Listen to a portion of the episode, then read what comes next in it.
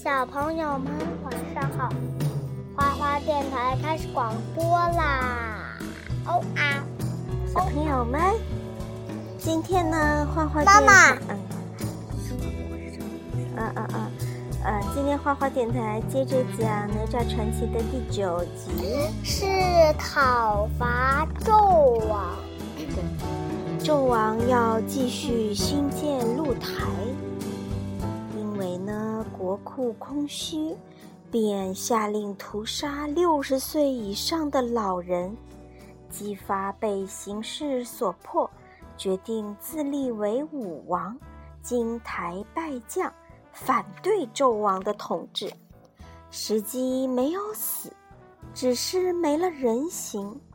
他要申公豹帮助他养精蓄锐，恢复功力。纣王并不把姬发放在心上，派申公豹前去评判。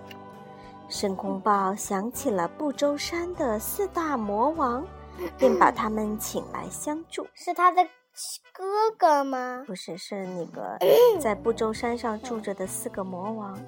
这四个魔王呢，叫做魔里青、魔里红、魔里海和魔里兽。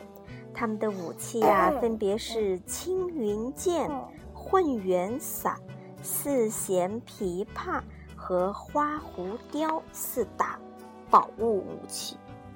四大魔王永远都是同声同气，他们的地水火风四兄弟阵配合的极好，这才是他们最大的法宝。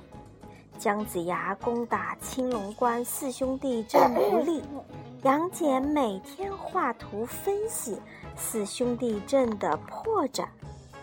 姜子牙派哪吒接应粮草，在路上，哪吒被四魔王困在阵里出不来。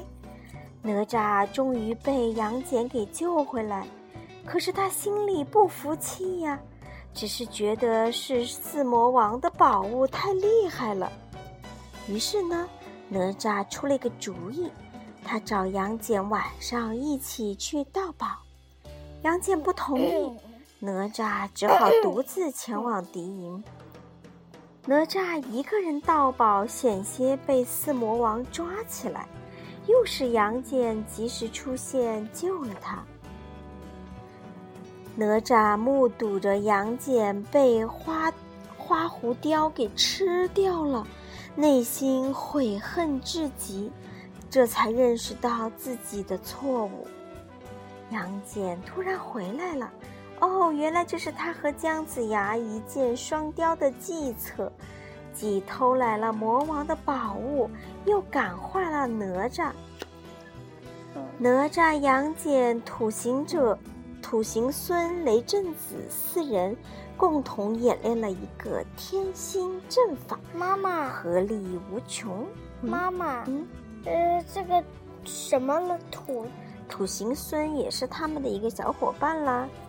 哪吒等人利用杨戬的变化之术，通过花狐雕离间四魔房之间的关系，哦，最后天心阵法终于破了四兄弟阵。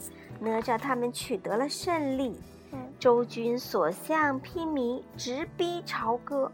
时机让申公豹领兵到方丈山捉拿李靖回朝歌，妈妈并报告纣王要李靖来坚守朝歌。妈妈，金吒和木吒跟随父亲作战，与杨戬和雷震子斗在了一起。为什么他们要跟这些好人打？因为他们是代表着纣王去作战呀。因为李靖毕竟是纣王的大臣呢，对吧？啊，后来的话呢，哪吒呢只能在默默的在旁边的观看，他很伤心啊。为什么？姬发决定亲自面对李靖，双方阵前，姬发深明大义的话，对李靖触动很大。姬发回到了营帐，写了告朝歌军民书这么一封信，放箭射到朝歌城内，想去感化在朝歌城里面的军民。朝歌民众啊，涌到了城下，要求李靖打开城门，他们再也不想接受纣王的统治了。李靖犹豫之时，忽然发现妻子殷氏被申公豹抓了起来，抵押做了人质。关键时刻，李靖还是决定以大局为重，打算把朝歌的大门打开。申公豹胁迫殷氏狠下杀手。却发现殷氏原来是杨戬变化的，最后的障碍都解除了，周军顺利的进入了朝歌。为什么他要进入朝歌？因为周军呢，你知道吗？他们就是一支造反的军队，他们呢拥护的是周武王，对吧？他们想要推翻纣王的统治，再也不想让那个暴虐的纣王来领导。这个国家了。好了，今天的第九集《讨伐纣王》就讲完了，小朋友们晚安啦。